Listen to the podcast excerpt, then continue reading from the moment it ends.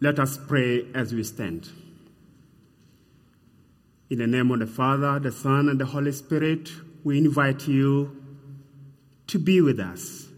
We invite you to speak to us. May you use me as an instrument to speak to your people. May you bless us. We ask this in Jesus' name. Amen. Amen. You may be seated.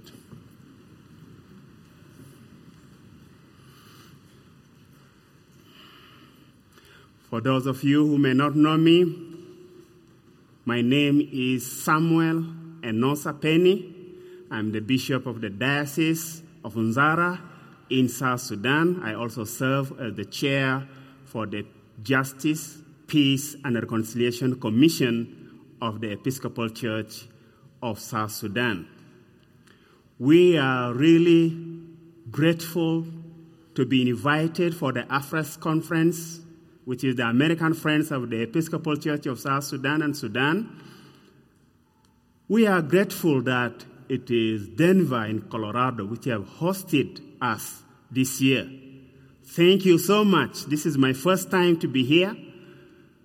This is my first time to visit Colorado and Denver. I've heard a lot about you, a lot about your love for the people of the Sudan, the people in the Nuba Mountains, all what you have been able to do. May God bless you for the relationship, for the love of God which you have been able to extend to us. I'm really blessed that I can be able to see you and to say thank you, and especially for hosting us. We also thank the bishop who was there with us on Friday and uh, I can say that uh, for 12 years, I've, I met Anita from here once, and all the years I've been able to see you, and thank you for the relationship, you know, that um, you have created. This morning, through the readings that we have gone through, two things, two words comes frequent. Something to do with the relationship. The other is commandment.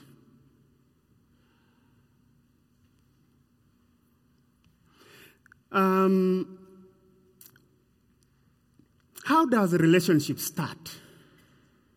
Different cultures, different people around the world have different ways in which they establish their relationship. They go to know one another.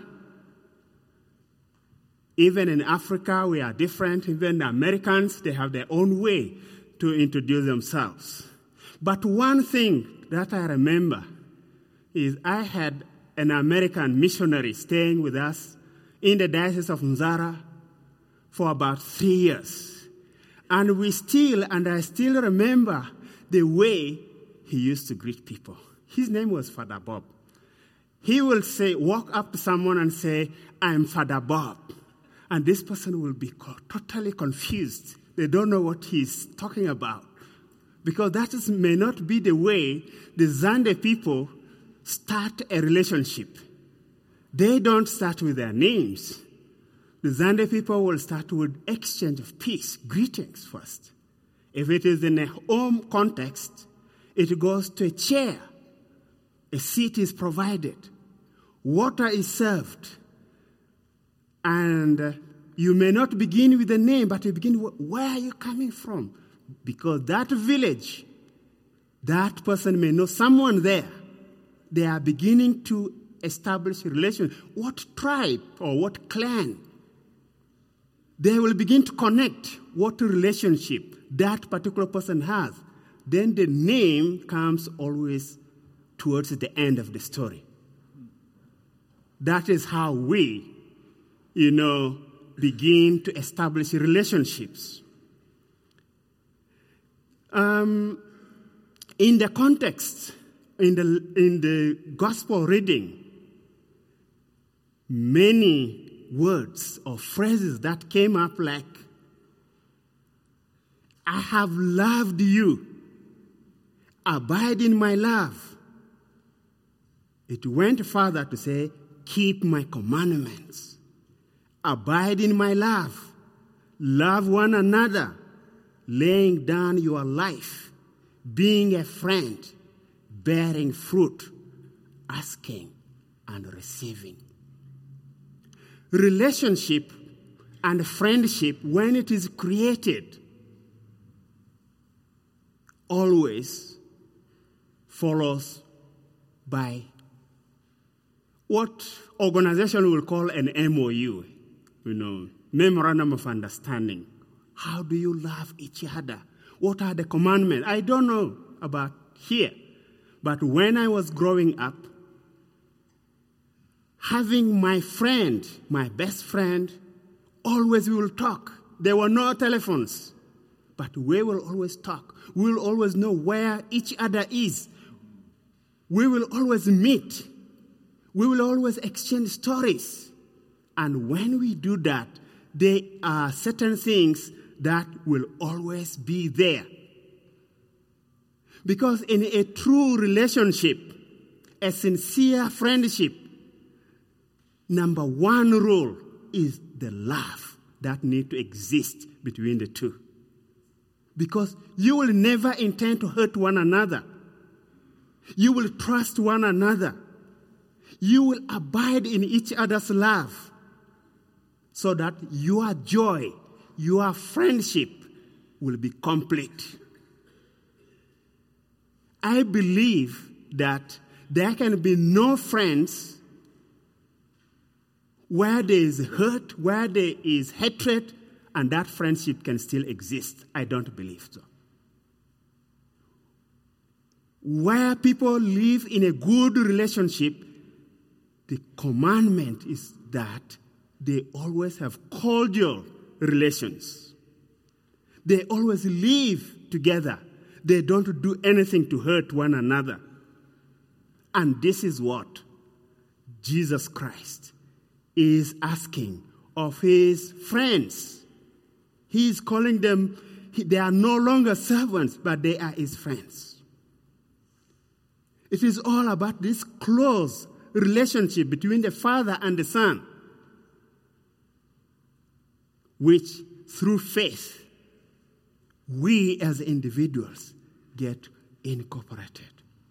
God and Jesus Christ, through the Holy Spirit, invites people into this kind of friendship. A friendship that is governed by love. A friendship that the rule is clear to have good intention always for each other.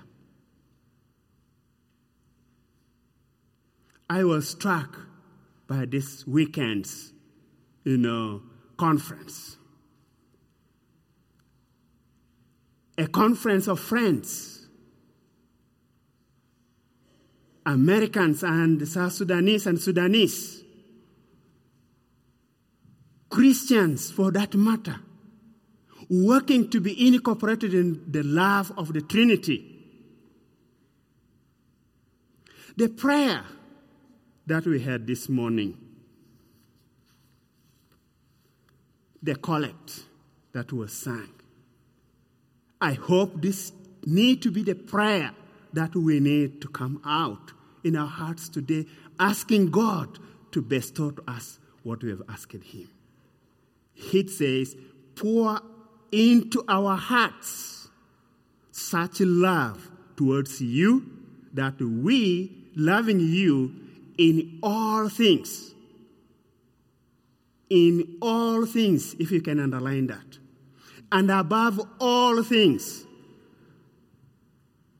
may obtain your promises, which exceed all that we can desire.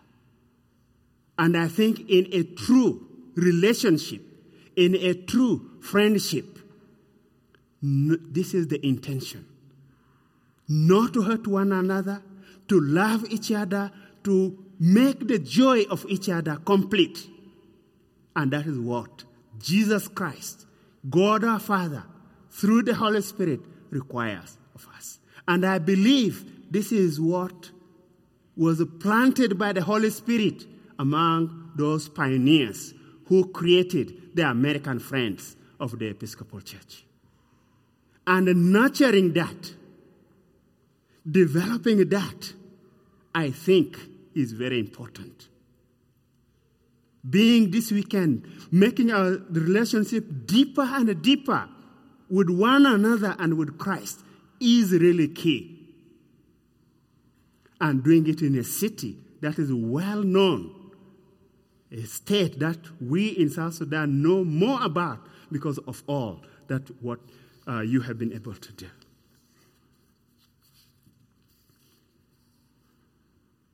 I believe that God have appointed you as the Americans so that you can accompany the South Sudanese, the Sudanese in this quest. Who are your friends? In this quest for peace in our country.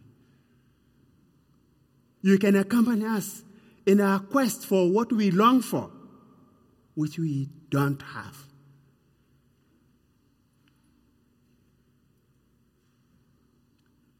I do not know how you are going to continue to nurture it so that it can bear fruit, so that this joy can be complete. A friendship where the joy is not complete always breaks up. But this is not what we want. What we want is our joy to be complete. God's joy to be complete by what we do, how we live, how we have that commandment of love, how we establish our relationship, how we live with one another, how we express our Christian life. It may be costly. It costs God's own Son his own life. That is why he laid down his life for his friends.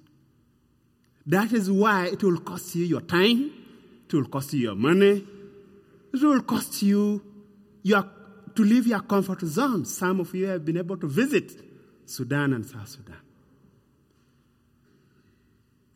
It calls, you know, it has to, there's something we have to give. It is my prayer that this weekend will enrich us and that this reading will enrich us that as we develop our relationship with one another, this will make God's joy complete in you, especially as we bear fruit. I like in, I am from the Zande tribe.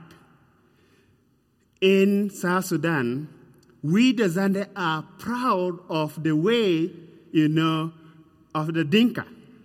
There's one thing we like about them. If you are a friend, a true friend of uh, someone from the Dinka community, you have to know and make sure that even if you are in trouble, even if you are in problems, that person will never let you down. If it means death, that person is ready to die with you. That is why we, we, we always want have friends of such kind of nature. Friends who will not leave us alone. Friends who will walk with us. Friends who will encourage us. Friends who will help us in what we do. As I come to a close, I want to ask that as you develop your relationship with your God, as you develop your relationship with one another, keep God's word that love one another as I have loved you. Abide in my love. Keep my commandments. Bear that fruit. Thank you all for those who have taken this as part of their life. who live in such kind of love in their daily being. If you are one of those who do not have this, I implore you. Jesus Christ here is imploring you today as he did to his followers, his friends, that love one another. Be ready to give up your comfort zone as he did for his friends. I encourage you to move on with us in South Sudan, with us as your friends. Continue to pray for us, continue to encourage us.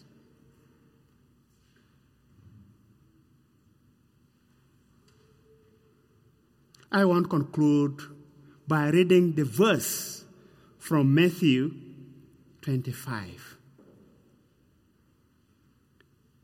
I was a stranger, and you welcomed me. I was naked, and you clothed me. I was sick, and you visited me.